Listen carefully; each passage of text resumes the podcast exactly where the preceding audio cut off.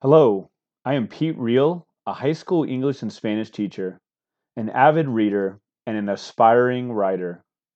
Thank you for listening to the Chills at Will podcast, in which we explore the visceral beauty of literature and its connection to our culture, our history, and ourselves.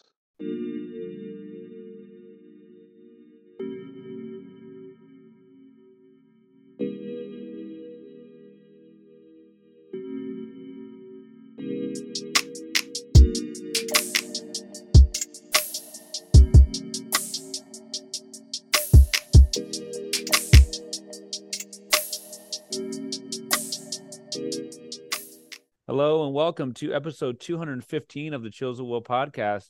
Pleasure today to be joined by Nick Fuller Googins. And here's a bit about Nick. He's the author of the novel, The Great Transition. There it is, if you're watching at home. From Atria Books, came out in August of this year. His short fiction and essays have appeared in the Paris Review, Men's Health, The Sun, the Los Angeles Times, and elsewhere. He lives in Maine and works as an elementary school teacher. He's a member of the Maine Writers and Publishers Alliance, as well as the National Education Association, which is the largest labor union in the United States. Man, I've read this over before, of course, but like every time I find something new, that's the largest labor union in the United States. Yeah, the teachers union. Heck yeah. Yeah. All right. and then and then tell me about well, first of all, welcome. Sorry. Thanks, Pete. And so psyched to be here. Thank you. Thank you. Oh, psyched to have you on. Men's health is that like the stereotypical like workout things or is it more like what kind of stuff did you have in men's health yeah so i i had an article about uh, my experience with the health insurance industry which uh-huh. is may imagine uh, it was not a delightful experience um, my wife and i like families all over the country have just experienced a, a like living dystopia mm. with um, with medical with the health insurance industry yeah, yeah. And which led you know it, this is a whole nother story but it led to um, a, a, a, an illness being undiagnosed um, which then became a much bigger issue oh, um, and it's like so many people just so enraging right.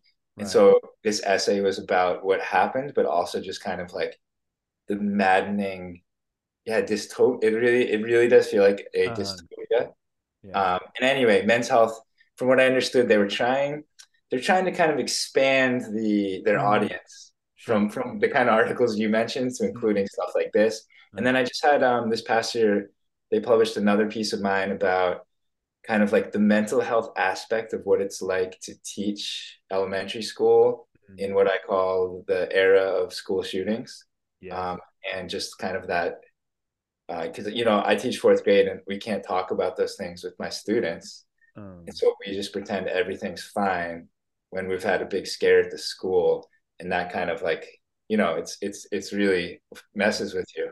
Anyway, so they published two articles by oh, mine. Wow. Yeah. Oh, I appreciate that. I'll, I'll, I'll try to include those in the in the episode notes. Really interesting. Wow, and and maddening and saddening, like you said. Yeah uh, on, on, a lighter note, before we get into some of the the heavier stuff and and the incredible book, IGAM, I think I got the acronym right in the book, indisputable um, golden age, golden age of music. Music, yeah. And is that is that an objective statement? Taking yourself out of the book, this is M Emmy in the book. You're talking about like the '90s were like the indisputable greatest era of music. Uh, you know, man, would you agree with that? you know when I set out to, to write the book, I was I think I think I was a lot more open minded as Emmy is. She's okay. she's very uh, it has an eclectic taste in the oldies music. Mm. by the end, over the years of listening to music, thinking about what she's going to listen to next, mm. I did come to the con- objective conclusion, as you put mm. it, um, that it is in fact the golden age of music. Yes. Okay. Do you have a gavel? You know what I mean? Just boom. Yeah, it's it's official. it has been promulgated. Yes. Awesome. Not to say that you were old in the 90s. I bet you were really, really young. I'd love to know about uh, growing up in the 90s, 2000s, but more so about your early reading and writing and your relationship with the written word. Mm, that's such a great question because I teach I teach fourth grade. I teach nine and ten year olds, and so I love asking people the same thing, right.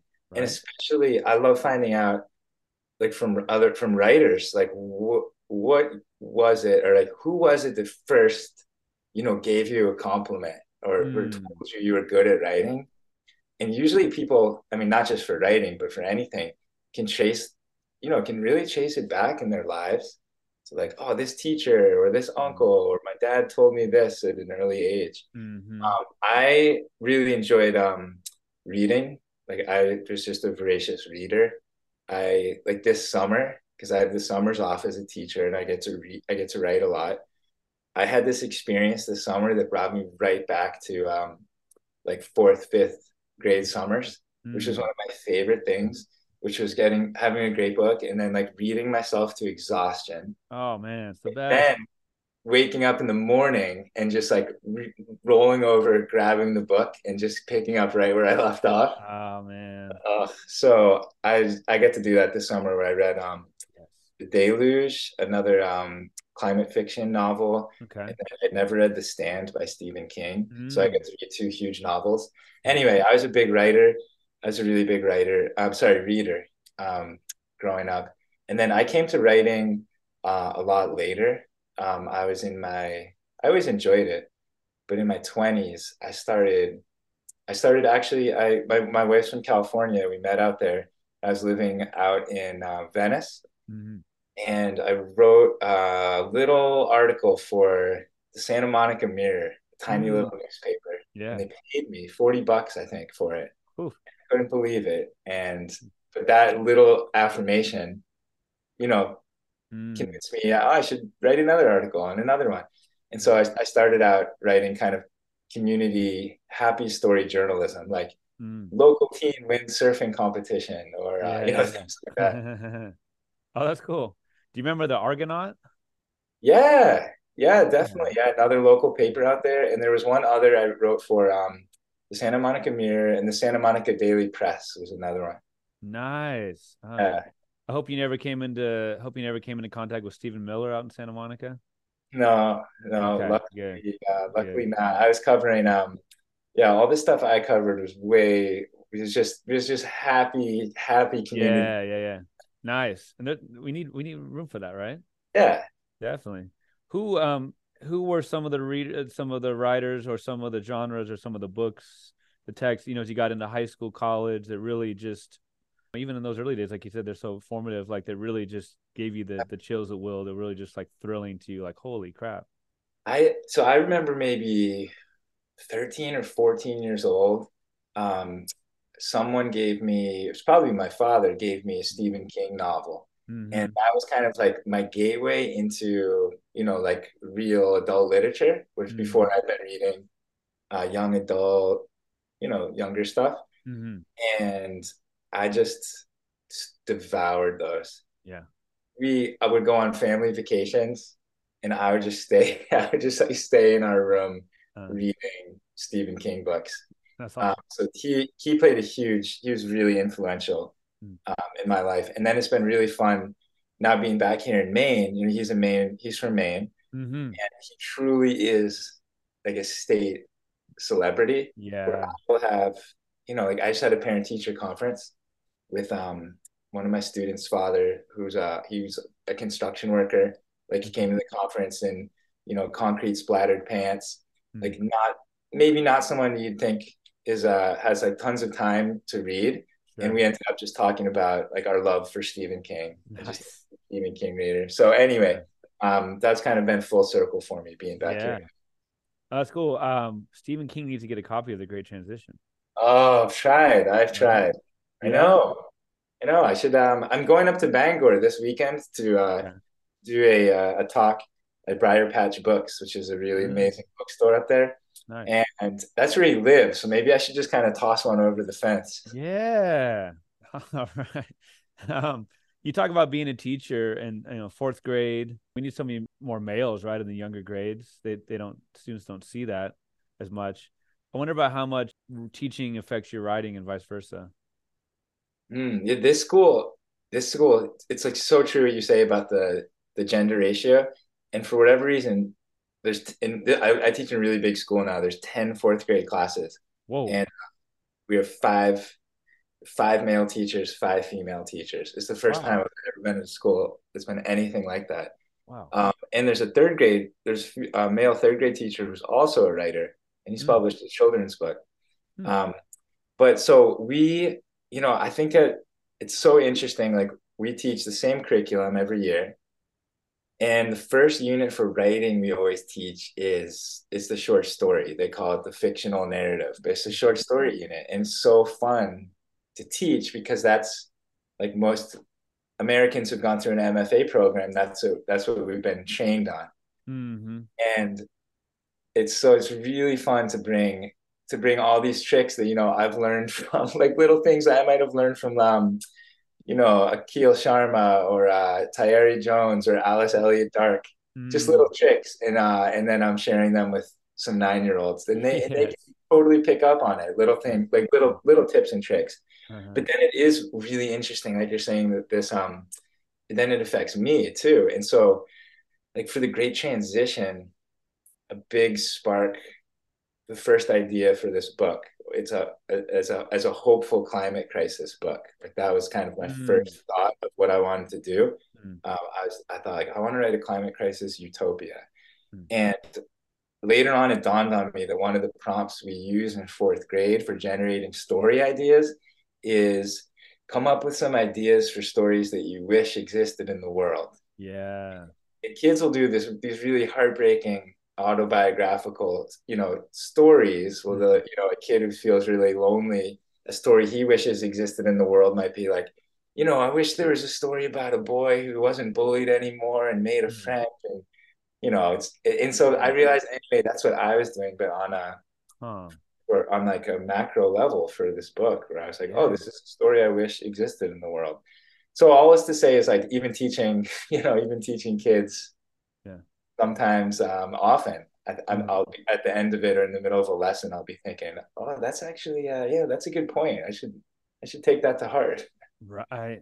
Do this do the students know you have the oh i say that i feel like i saw on your social media there might have been some unboxing with like the students know that you yes yeah yeah so i shared that was so fun sharing that with my students. So last year i got to experience with them like i got to tell them that i had this book coming out and i would also show them you know, uh, a literary magazine or something where. I had a mm. story just to let them know, you know, like I'm just a regular person in their lives. And uh, I just loved writing and kept doing it. And you, like I tell them, you all can totally do this too. Mm. And so then, yeah, last year when the box of advanced copies came, and it's kind of a, I feel like it's kind of a tradition now of writers to unbox it, mm-hmm. first box on video. um, but I couldn't I couldn't video all my students for privacy reasons. Sure. But we did. I got to unbox it with them and pass it around, and it was really cute and fun. And then some of them started reading it, and so I had to say, "All right, everybody, you know, pass them back," because not that it's you know it's not gratuitous, but it's not meant for nine year olds. Sure. Um, so I just had them pass it back. But then this year's been really fun to show like the final product in which there are two typos in the book so far that I've found. Oh, I think I caught one. I think I caught okay. one. And the editor told me, even though it goes, went through so many rounds, he said, you know, just you can pretty much guarantee there's going to be at least one typo in the final book. like it's okay, it's going to happen. Can I? So can I? Can I, can I guess? Can I guess? Yeah. I want to say. I want to say I feel like I saw it on the on the right side of the page. I don't know if that makes it even or odd. But um, was it an extra S, like a plural or an or or a plural or a possessive that shouldn't have been? You might have found it. This one was a misspelling of the word tundra for the, this basketball team. Uh, okay. But um, it was fun to show the students. You know, some of them get so worked up about making mistakes and making sure everything's perfect. Mm. And uh, I can tell them a million times that everyone makes mistakes, but it was fun to be able to hold up this book and say, you know, myself and and 10 professional editors went through this book a million times and we still didn't catch this. Um, so yeah, I tried to share with them um, little little little things and little little victories all the time. And also I brought in my whole stack of rejection slips that I've gotten um, over the years, mm. um, just to show them that you know rejection's part of part of life and part of becoming an artist. Yeah. I had them count. I had them count all my rejections and sort them into different groups. And um, so, yeah, I try to I try to share little fun things from my writing life. That's cool. You're talking about some of the kids got the books and you know you got them back quickly, but what if one of them's like, "I'm gonna join the Furies," and you're like, "Oh shoot, too late. You know. Yeah, I mean, I might not. Be, yeah, well, we did. that'd be a good thing. We talk about. Um, I, I try to talk about the climate crisis. Um, you know, in an age-appropriate way in my classroom. Like in one way, one entry point that's been really fun is watching videos of Greta Thunberg's speeches Oh yeah, yeah. because she, especially when she was younger, uh, first of all, that she like sat out from school. They love that. They like, Mm. wait, what do you mean? She just skipped school to make a Mhm. point. Yes. And then that she calls out the hypocrisy of all the adults. Mm, That she'll go to the UN and say, like, you all say you're doing this and you're not. Mm. And any kid can call out, like every kid knows that adults are hypocritical. yeah. And so they love that. And so, you know, we, we get into it a little bit. And then I did have one student from last year who's an amazing reader. Uh, and her mom, her mom emailed me and told me she's reading the whole book. So I don't know what she'll get out of it. Right. That'll be interesting to see. That's awesome.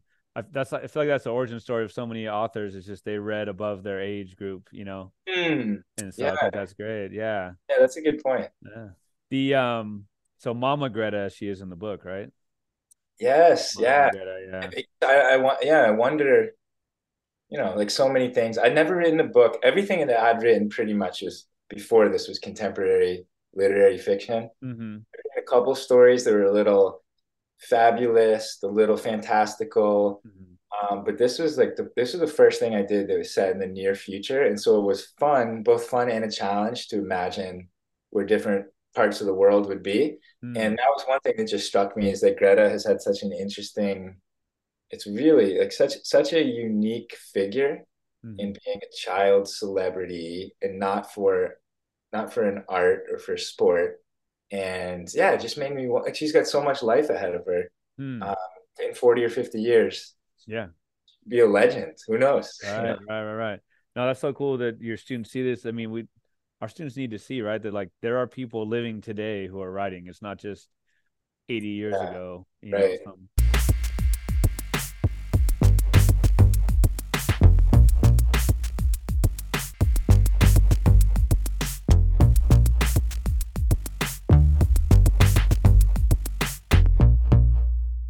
Well, here's my transition, but um, to the Great Transition. The Great Transition came out in August of this year. It's got a, a really cool cover. Um, it's uh, as you can see, it's not able to get the whole word transition on one line. Pretty big, big font and everything like that, right? Some great blurbs, including from like Allegra Hyde, you know, who's gotten, um, and Matt Bell, who have had really highly acclaimed books about similar subjects. Alice Elliott Dark, you know, um, some great things to say. And you know, like I said before we started recording, congratulations! It's a heck of achievement. And I want to call you out on a lie on a lie of yours. You know, you claim that this is your first book. That's that can't be true, can it? How are you going to write this good of a book in your first book? That's not true. Oh, so right, first published book, but Mm, I don't know. I don't know about that. two I think, two I books. you wrote under un, under a, a pseudonym or something like that before, right? I, yeah, I have two two books before this that I think like probably a lot of people never um never saw the light of day. right, right, right. I'd love to know about some of the the seeds for the book.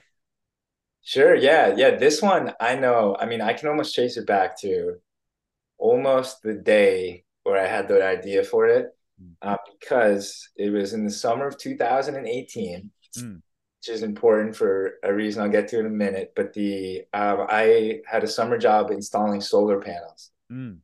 In Maine, and so I'd actually gotten trained. I'd learned how to do this in LA, where where my wife's from. We were living out there, and there's this amazing organization called Grid Alternatives Mm. that is like a microcosm for the Green New Deal. It's amazing. It's, it operates right out of downtown LA. They have this huge warehouse and they train for free uh, anyone who wants to learn how to install solar, but they have an extra special focus on like former um, incarcerated Mm. individuals um, and you know any disadvantaged folks um, have priority to get trained up and then all the installations happen in low income areas Mm. that are often frontline communities. Like I didn't know that in Los Angeles, um, there's so much fossil fuel infrastructure Mm. until I started going out and learning how to install solar panels. And we would get sent out to places like Downey Mm. that were uh, very low income neighborhoods, completely surrounded by oil refineries and rigs and all of this.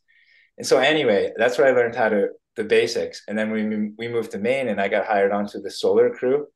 And so this was August of 2018, and I really, really enjoyed this work. Uh, I loved, like, I love working with my hands. I love working outside, and I have cared about the environment for a long time. I grew up in the woods, and I've been involved in different environmental, you know, volunteering for different groups and things like that. So anyway, I was really enjoying this work. I found it really fulfilling. And then this was the moment where Alexandria Ocasio Cortez in Brooklyn had won her upset primary. Mm. And so she was in the news. And it was the first time I'd ever heard of the Green New Deal, this plan to put tens of millions of Americans to work installing solar and wind and remediating wetlands and installing high speed rail and doing everything we need to do to turn around the climate crisis. And it was the first time I'd ever felt the least bit hopeful. Like, oh my God, we could actually pull ourselves out of this very, very scary trajectory we're on. Mm-hmm. And here's a plan. And we have all the technology and we have all the money and all the people. And like, here it is. And so that I, as I, like this came out as I was installing solar. And so I started fantasizing like, oh my God, I could be a part of this. If this passed, mm-hmm. I could you know, join the Solar Corps or something mm-hmm. and uh, spend like two or three or five years of my life um, in, in, this almost like military mobilization to save the planet. And what an amazing feeling that would be. Mm. So uh, that's from that was the first spark. And like obviously that did not happen in real life, but in the fiction part of my brain, mm-hmm. um, I ran with that. And that and then it became okay, I want to write this climate crisis utopia where a couple some people are swept up in this mobilization mm-hmm. and also at the same time there's this campaign to uh, assassinate the living climate criminals and that that that i just had those two ideas and thought about it for a year probably just reading and thinking about it and then i dove into a ton of research reading about you know sea level rise and um, mm and and you know glacial melt and all these different things um, and then i started writing it right at the beginning of 2020 mm. and then the pandemic hit and um, that was you know i can talk uh, that that was just an interesting kind of point of synchronicity in that at the beginning of the pandemic i actually saw a lot of hopeful things like people coming out for each other mm. mutual aid organizations popping up mm-hmm. and it was a strange moment of like reminding me that I, I really feel like we're good at heart. Like human beings are good people and want to help each other, given the right, you know, movements to join. Um, and so that that that energy kind of went into the very beginning of the novel. Hmm. Wow, very interesting. I appreciate that. The the book takes a long view as far as you look back. I, I don't know. You're not going to put a year on it, I'm sure, but like there was part in the book where it's like the 1990s and someone said like great grandma or something like that. Mm-hmm. So, you know, it's, I don't know, 40, 50, 60. Yeah. Decades. Yeah. Decades.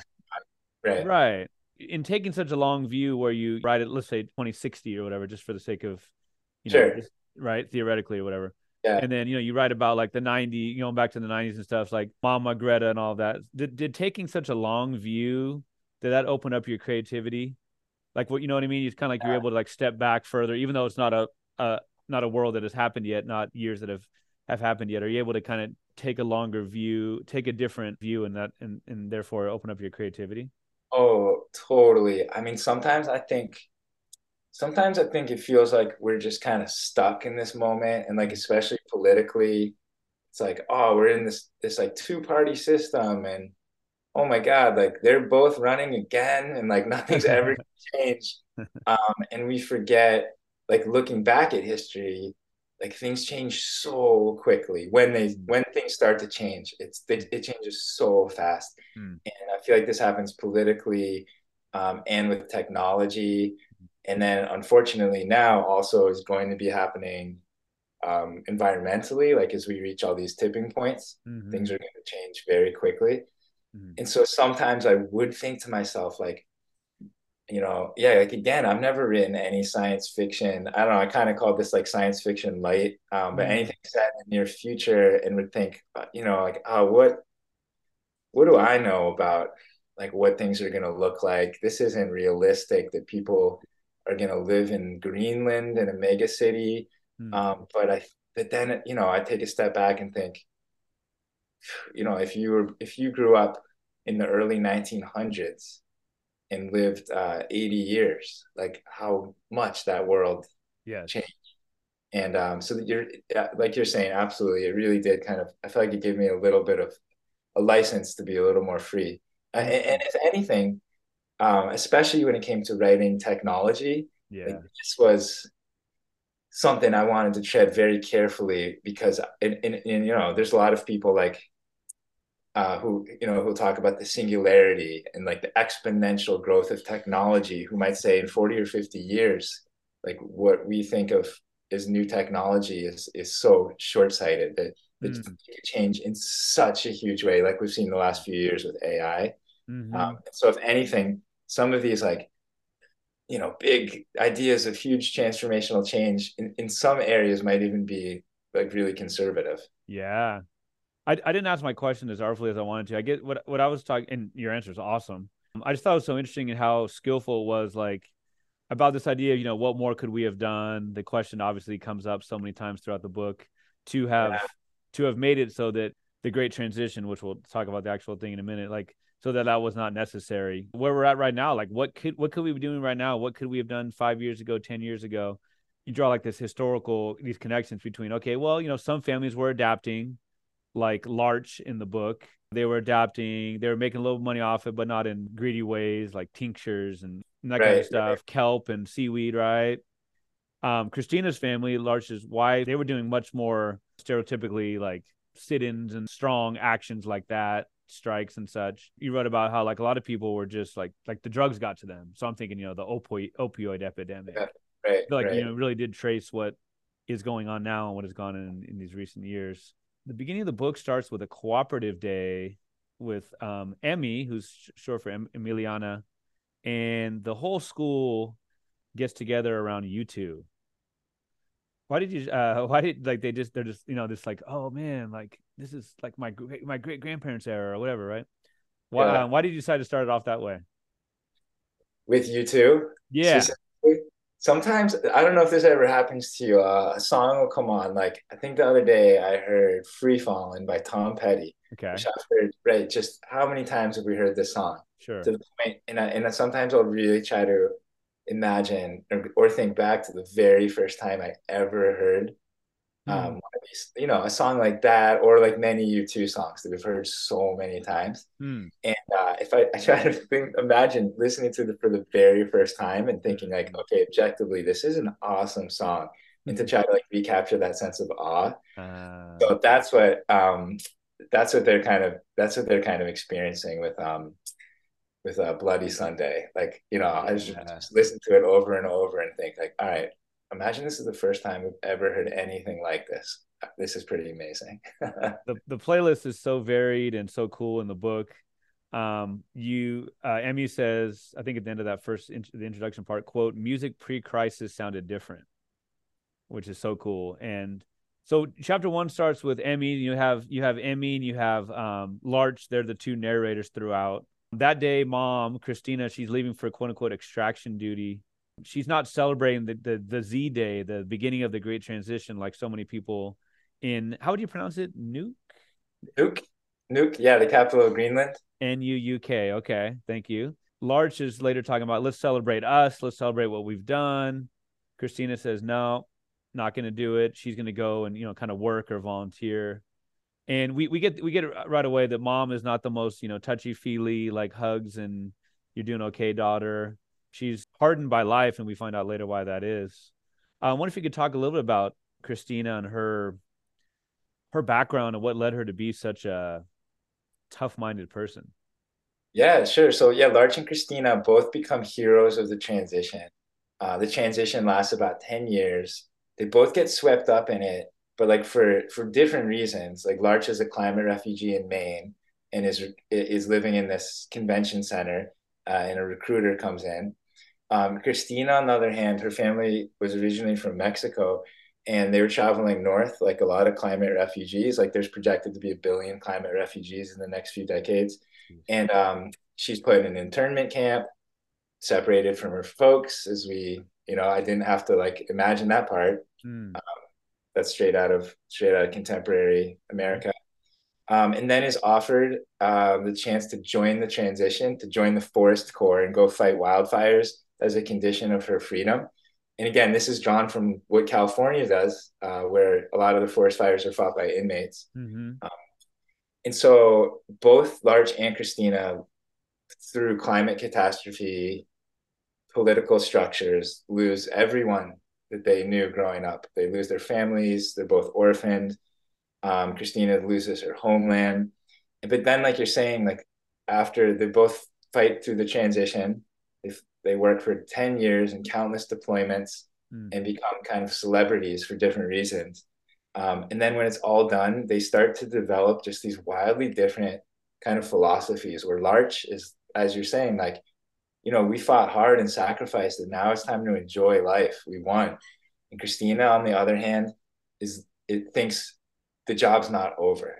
She mm-hmm. thinks, you know, the the transition is never done. And the second we say it's done, it's just setting us up for every for it to happen all over again. And especially what she can't get over is that the people who caused this, the people who are running these extractive industries, and maybe some of them changed, switched over to try to make renewables at the very end, but she knows a lot of them are still alive and out there and just can't let that go. Like she can't move on um, without without with that sense of injustice mm-hmm. still out there. And you know, I I don't know. I never set out to. I, I got a lot of great advice from some from some great writers to, to, to never set out to write a book about a certain, you know, um, theme. Like what did sure. that, I was told. Like I remember George Saunders saying, like this is a recipe for disaster. Mm. Uh, set out to write a book about justice, but as I was writing it, it just made me think so much about justice and injustice and how it's like a spectrum, and some people whether like I see this in my classroom mm-hmm. or on the national level. Like some people can forgive really easily, and other people, uh, it just it just like eats away at you if, if, if justice isn't isn't isn't upheld. So Emmy, right? She's 15. She's described as anxious. You know, even like doesn't swallow foods necessarily, like right smoothies and soft stuff, and she's worried about she might choke or she might fall, or this is going to happen, or what about the essay this due? so many of us, I think, experience this in different ways, but like, I don't, I don't agree for a minute about the idea of like Tom Brokaw's greatest generation when so much of it was, full of racism and sexism and all that. But like that generation had some awesome things they did, right? You know, they went through a lot of things that we, I speak for myself, like never have to go through, right? This idea that um basically Emmy and speaking about her mother is like, hey, if you tell someone to feel guilty or lucky, they just won't. Mm-hmm. Right. But Christina, yeah. again and again, I mean, Christina has gone through some things to say the very, very least, right? I just wonder about that balance between looking at, and it goes into bigger things about the past and the future and all of that too, right? Just about like, man, we had it so hard back then. You should really be appreciative of what you got, but also knowing that it's not the person's fault that she was born or he was born in this new time right. where things are better, right? Yeah, totally. And and Emmy is born in in Nuuk, Greenland, which, as I wrote it, is a utopian city. So like mm-hmm. she's literally born into a utopia. um, like it's worker owned and super egalitarian and eco friendly and everything's walkable. It would be like a dream city to live in. Hmm. And she's still super anxious.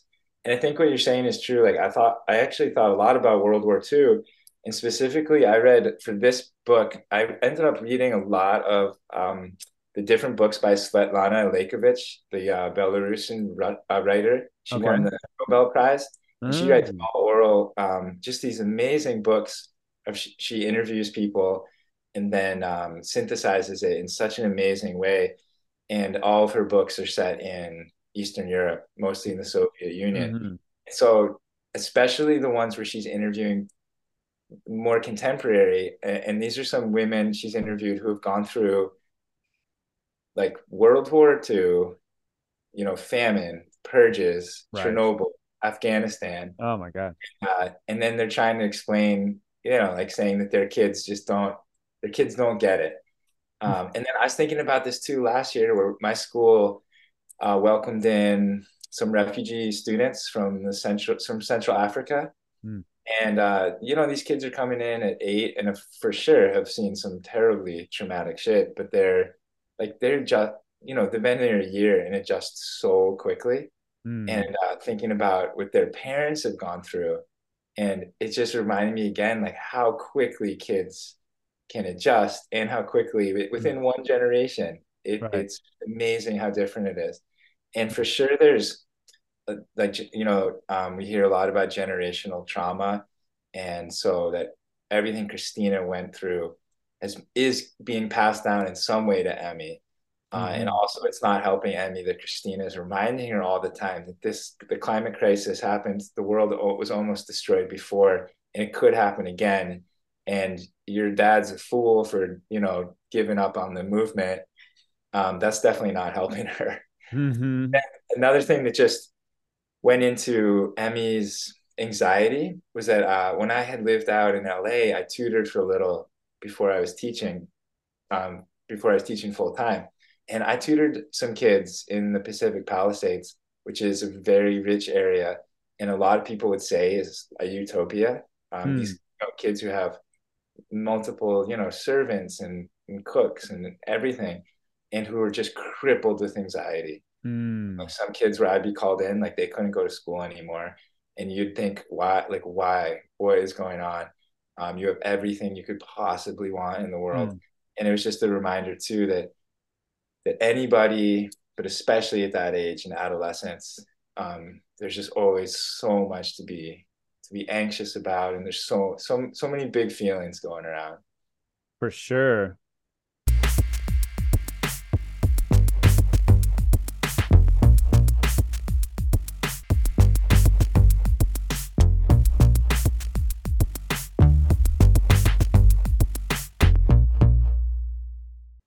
cool like parallel storyline, if you will. I don't know if you call it a storyline, but it was Emmy. She's writing this essay on the Great Transition, and uh, you know, as a teacher, it's pretty cool. You had the annotations and everything, even from the teacher. That seemed very realistic to me. The thesis of her paper, I, I think, is basically to the fact like um, the Great Transition was great, pardon the, but it should have started earlier right? It, it was great, but it, it, should have started earlier. Larch, who, like you said, he put in many, many years and and put in a lot of blood, sweat, and tears to the transition. I mean, he did the work, but he's also like, hey, let's we need to enjoy what we've gotten from this. We've earned it.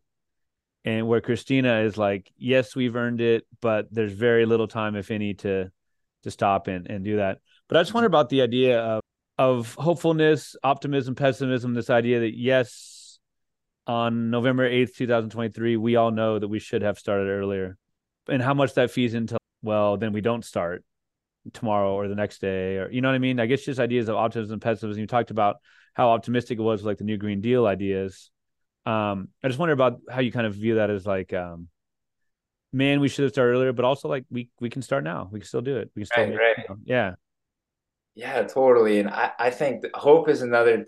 It's kind of another thing that I didn't I mean, I knew I wanted to write a hopeful book in the sense just that humanity wins, or I, I started to think about it as a best worst case scenario. Hmm. Um, but it got me just thinking a lot about hope and optimism. And I started to think about optimism as kind of kind of like Larch Larch's feeling and and and even kind of like an American attitude maybe of uh you know like things will turn out things will be okay. Like things are going to turn out all right. mm-hmm. Just this kind of belief in that, but without actually taking an active role in trying to make that happen. And um, I think Americans, I know we're just like an optimistic country for probably is very, in some ways, you know, there's some positives to that, but also, mm. it, yeah, we've wasted a lot of time when it comes to the climate crisis. And then hope, on the other hand, is like I really came to think of it as it's it's an it's a verb almost like an active verb and that something that was really really cool that i kind of came across as i was reading more about utopia um, is that there's all these studies now like by neural you know neuroscientists that that hope there's even hope therapy now that hope is mm. is being used to alleviate uh, depression and anxiety and it's being it's being discussed as like the opposite cognitive behavior as memory, or memory is we set ourselves in the past in our minds, and then hope is the opposite. We are the ability to set ourselves in the future, mm-hmm. and just the act of doing that, like setting ourselves in a hopeful future, mm-hmm. is the first step in making that happen. Yeah, um, we start thinking about okay, what are the obstacles in the way? Like this is how movements get get start just just by hoping, just imagining um, what, what could be. And so at the end of the day, like even though you know like things are really bad, like there's all these climate tipping points that we're coming so close to, and a lot of like a lot of talk um, from people in charge, but not a lot happening. But when I see, you know, I, I was talking just a little bit about like when the pandemic hit and saw people come really come out for each other um, in different and like in that in the summer of Black Lives Matter. Like I think people are hungry to join a big collective project, and I do think if something like this uh, opened up, um, that it would have such momentum, and in a really I don't know, kind of like a two for one. This was mm-hmm. what like something like the Green New Deal or the Great Transition, the big collective project, like would would really help us save what's left of the world. But I think would also go a long ways in saving ourselves. Like we do have this the opioid epidemic and, and just like record levels of depression and loneliness and suicide and school shootings and just this kind of malaise. And it feels like you know having something to hope for as as a group um, would be could go a long a really long way. Um, so you know despite all the news uh, I, I, am really hopeful at the end of the day. Mm. oh i appreciate that. This is one of the earliest i feel like i'm kind of gonna have to stop with like plot because there's so there's such a like just I mean you're the ideas the themes are so interesting and so topical um but the plot is awesome. Like the world building the plot is just so many twists and turns and so interesting. I really don't want to kind of step on those on those toes. I'll, I'll I'll I'll talk about a little bit more but I wanted to go on with what you were saying about hope and all that. Like hope and all of that I say it like it's a it's like nothing important we can understand Larch's point of view, right? Larch worked yeah. worked really hard, and he's seen reason for optimism because it's been done before, right? They were able yeah, to, to, to get to right. get to zero to zero carbon emissions, right? But also, I, I think we can all, and I can't, I have not had a such a disadvantaged life, but like we can all identify with Christina too. She's like, well, well, wait a minute, like everyone gets off the hook. Mm-hmm. These are people that like it shouldn't have had to be necessary, and people died because of this people died in trying to bring it back to zero carbon emissions or people died because of the rising sea and fires and all of that. So there's that idea of justice. Part of it is you know she comes from the global south. She comes from mexico. You said that's been something where the global south i mean going all of colonialism right has been forced out of countries many times you know with colonization refugee status.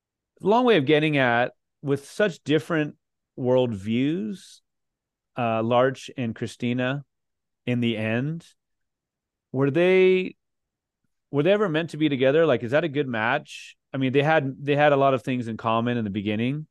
Yeah, is that a good I, match, or was it like meant to be just fleeting? I think. I mean, yeah. So when when the book opens, they've they've been together um, just over 15 years, and their marriage is really on the rocks. Yeah. Um, and you know, that's such a good question. Where are they meant to be? When they met, um, they uh, Larch was uh, a, a, hero of the transition because he he was a star, a reality show star. Mm-hmm. Um, just like when the New Deal um, during in the 30s, the New Deal had a lot of kind of uh, public camp public awareness campaigns mm-hmm. going along with it to raise awareness about the New Deal programs and to popularize them. Same things happening in the Department of Emergency Transition is putting out all this cult, all this content, and one of them is a reality show following this crew in New York City, and Larch becomes a reality show star, and so he's known, right? People recognize him, and then he goes on to become this hotshot. Um, he's uh, you know, jumping, parachuting to to try to to save some important biomes, and then and then Christina is a real big celebrity for a different reason, like she pretty much is part of this crew that really kind of kickstarts the transition 2 mm-hmm. and really makes it what it is. And so I guess I was thinking about sometimes when we see celebrities together, um, and it seems like a strange pairing, but they are experiencing life that maybe you know we just don't know like that level of fame. Um, yeah, yeah, yeah. they find some comfort in that. And so I think Larch and Christina, you know, they're they're they both have the celebrity status. There's also the circumstances of how they meet um, is contributes a lot to their origin story um, because they meet under some pretty harrowing circumstances. Mm-hmm.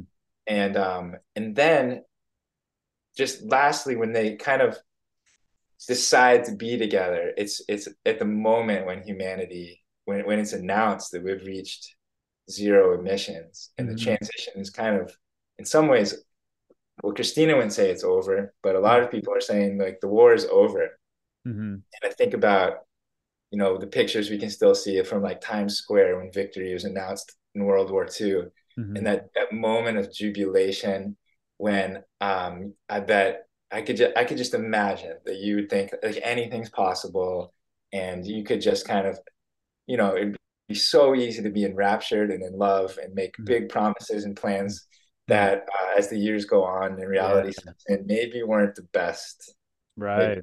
best idea. So i'd say is a, a whole host of circumstances that brought them together and it does end up being a tough pairing for sure.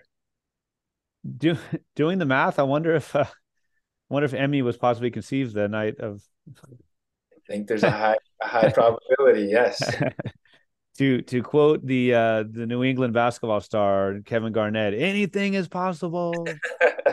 right after he won the title. Um, so yeah, I, I, mean, I don't know if you, you call it like like in medias res. Story does start kind of like the classic, like you may wonder how I got here type of thing, right? And you you have such cool arcs where you, there's Emmy's writing her essay. Emmy's also narrating the present time. Larch is narrating the present time, but he's also talking about how he got to know Christina you know, going back to his childhood and all that he's been through. And so it's cool because like really early on in the book, we have the Z Day celebration, right? The the zero uh, commemorating the zero um, carbon emissions, and that really is a hugely pivotal uh, moment and day for the rest of the book. So it also, you know, it so as the book goes on, we you know, it unfurls more secrets, if you will, or more things that make more sense. But at the time of the Z Day celebration and the kind of disastrous things that happen, you're like a little bit in the dark. But you said yeah. you do such a cool job of opening one little window, one little hey, window at a time.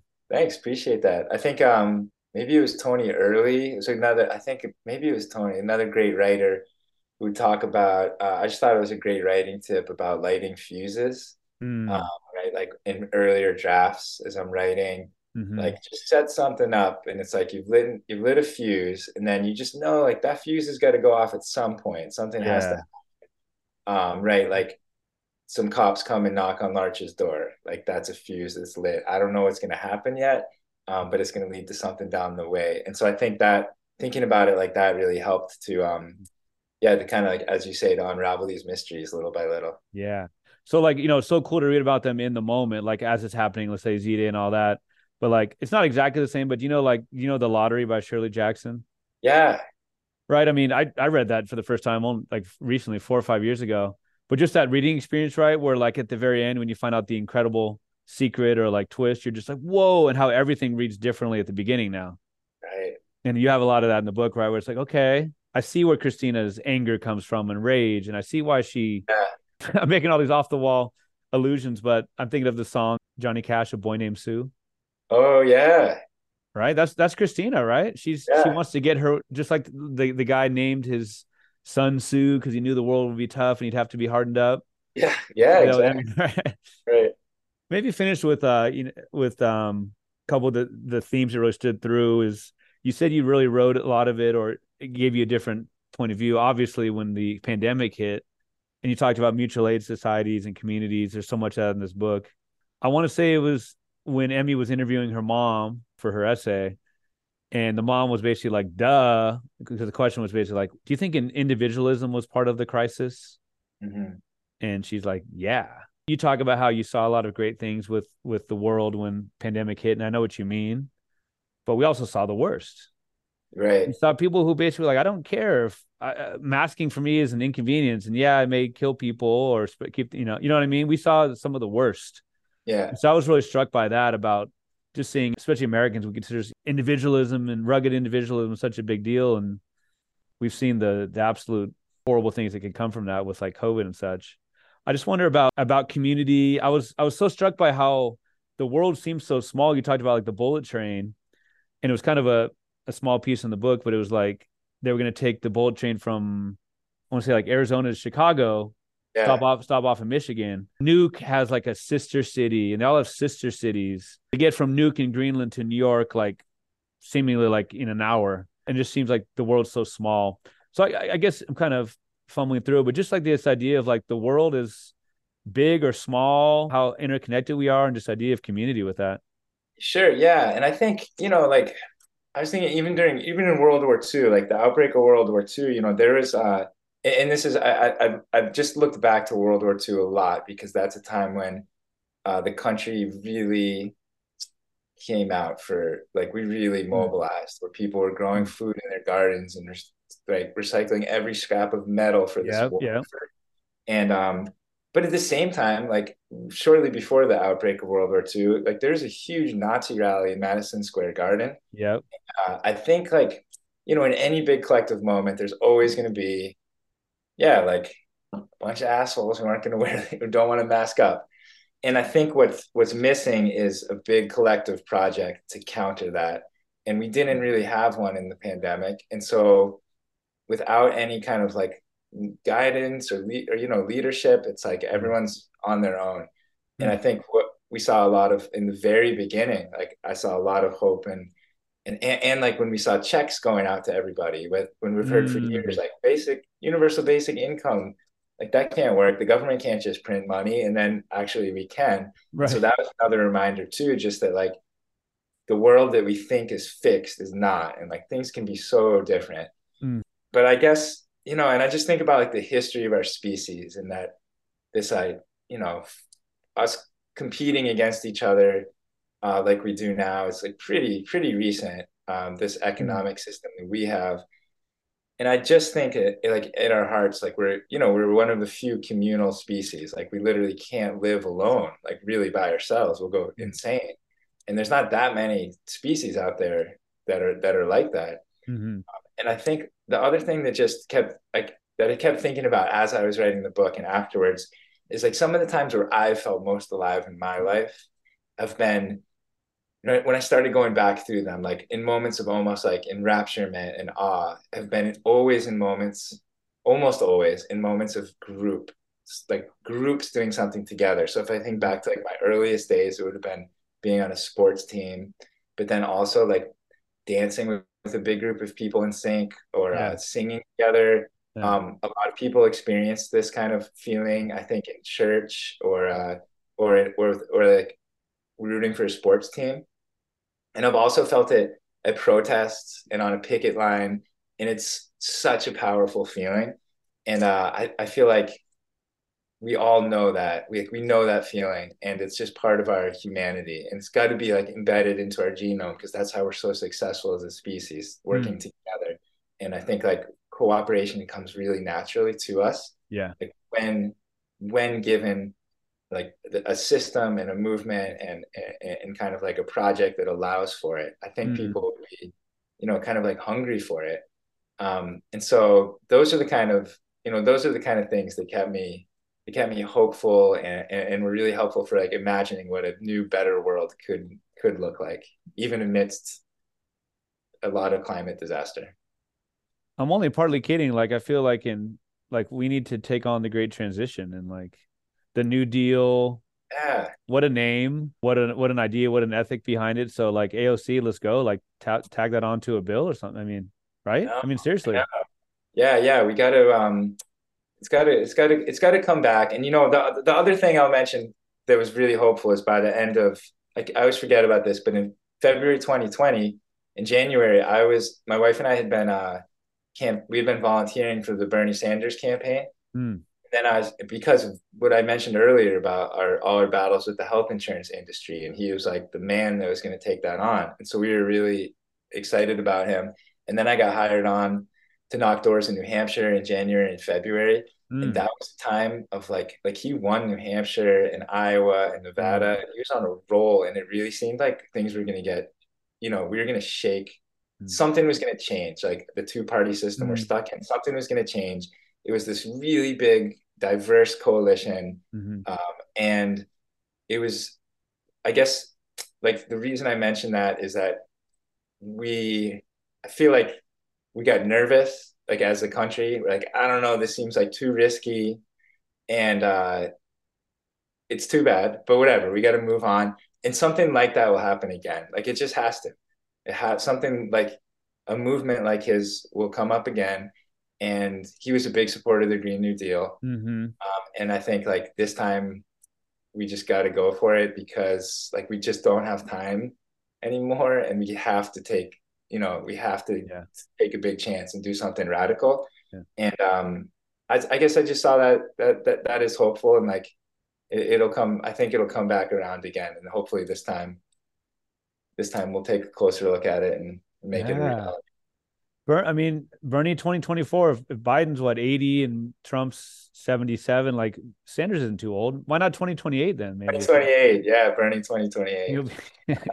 Man. Yeah, that was a that was such an exciting time when he was Yeah. make- when he's making his move. Man, not not to be like corny or cheesy about it, but like in Sacramento, me being in Sacramento, you being in Maine, like it almost we almost literally might be the most you know far that we can be in the United States, right? True, that's true. right? So besides the obvious like Zoom, seems like both of us were radicalized or both of us were were definitely shaped by LA and it sounds like we probably lived like 5 minutes away from each other. Amazing. Yeah, I think you're you right. know? So I- yeah, I was really even just like the bullet train thing. I'm like, man, you can just like stop off at a place if it takes 4 hours to get from Tucson to Chicago or whatever and Cleveland has the uh, the Music Hall of Fame, Rock and Roll Hall of Fame. So if I go to this city, be sister cities and Yeah, yeah. um, it doesn't seem too far off that this that those could be reality in the future and and not just technology is supposedly bringing us closer together because some like things farther apart but like really really logical ways that we can be more in community this book deserves a place in college course um you know like a an environmental studies course it deserves a place in a speculative fiction or science fiction it deserves a place in so many different places i feel like it's got a big i've used the pun before big shelf life Mm. so you could i would you would be totally justified in just being like you know what i did my book it's out there but i wonder if maybe you have any other projects in the in the works Yes, I do. I'm working on uh HEA Books has signed on for another novel, not not nice equal, but um another Okay. novel. And so I'm working on that right now. Can you write i know she got injured i know it's partly because of her injury you're talking about em- emiliana but like could she ball like i want a book about her basket she got cut from the team in this in the second place Yeah, she's a skater now. okay okay she's like on the avril Lavigne. she's Yeah. young. Yeah, she could come back. okay I'd, I'd read that book I- or maybe in the short story Uh, yeah. all right so you keep you, you're being kind of uh, cryptic about the second one which is fine Oh yeah, it's uh it, we we got uh it's, it's a story about three sisters Mhm. and um they were in a band. They are in a band, but they were one hit wonders. And so a years passed. They're washed they're washed out. oh Uh, one of them uh, ends up arrested for some pretty big charges, and they need to crowdsource. They need to finally get their act together to crowdsource this uh, album uh, to get her out in time. wow Um, then at the same time, they have, which is you know like theme similar themes pop up in Mm. In, in writers kind of different books. So they have uh, their mother is a very committed activist who is at this moment deciding to choose her mission versus helping her daughters. Mm. And uh, her mission is she is sailing on something called the American Rescue Cruise, which is goal is to bring humanitarian supplies to Gaza, which has been under Israeli siege for so long now that when I started writing this book, you know, wow years ago, um, that was the reality then, and of course now it's even more. Um, I don't know. It's a whole different, depressing Yeah. situation now. Oh, Um, man. but anyway, that's like the general setup for that novel, and yeah, I'm cranking away at it. Wow. Uh, it's been fun. I have a short story that's going to come out in um, the Southern Review soon. That was Nice. really that was a fun a fun short story. So um, a bunch of different little projects. Yeah. Wow, good for you. I mean, that book sounds incredibly interesting. And yeah, that's that says so much that you're writing about Gaza. And that was before this most recent Years ago, yeah. uptick. Oh my gosh. Wow. You can be found online and you're on Twitter and Instagram. Yes, I am. All right. You- Do you have a TikTok? No, too No. old. Yeah, I, I hear you. I hear you. I hear you. Also, I look forward to those those next books. This again, congratulations. I mean, this is an incredible achievement. Just if it's your ninth book, but for it to be your first is pretty uh pretty mind boggling. I'll be promoting the heck out of this book in all my little circles. And congrats and continued great luck with your writing. Thanks so much, Pete. Honor to be on the podcast. Really appreciate it. Thanks for all that you do. Pleasure to talk to you. Thank you.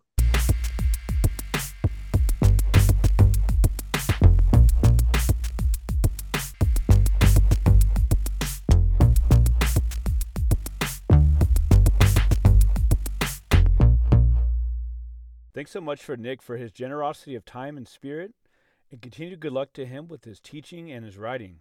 I'm so looking forward to continuing to follow his career and his important work. Thank you for listening to this episode of the Chills at Will podcast. You can now subscribe on Apple Podcasts and leave a five star review. You can also ask for it by name using Alexa and find it on Stitcher, Spotify, and on Amazon Music. Follow me on Instagram where I'm at Chills at Will Podcast or on Twitter where I'm at Chills at Will PO1, the digit 1. This episode will not be on YouTube, but you can watch other episodes on the Chills at Will podcast channel. Please subscribe to both my YouTube channel and my podcast while you're checking out this episode. Sign up now for the Chills at Will podcast Patreon. It can be found at patreon.com backslash chills at will podcast Peter Riehl. My last name is spelled R I E H L. Check out the page that describes the benefits of a Patreon membership, including cool swag and bonus episodes. Thanks in advance for supporting my one man show, my DIY podcast, and my extensive reading, research, editing, and promoting to keep this independent podcast pumping out high quality content. This is a passion project of mine, a DIY operation, and I'd love for your help in promoting what I'm convinced is a unique and spirited look at an often ignored art form. The intro song for the Chills Will podcast is Wind Down instrumental version, and the other song played on this episode was Hoops instrumental by Matt Whitehour, and both songs are used through archesaudio.com. Please tune in for episode 216 with Kate Maruyama, whose novel Harrogate was published by 47 North in 2013. Her novella Family Solstice was named Best Fiction Book of 2021 by Rue Morgue magazine, and her short work has appeared in Asimov's magazine and Analog SF, among other journals. The episode will air on December 12th. For now, thanks again for listening. I hope that these uncertain days bring you texts by writers with mad skills, like Nick Fuller Googins, whose work, like The Great Transition, gives you chills at will.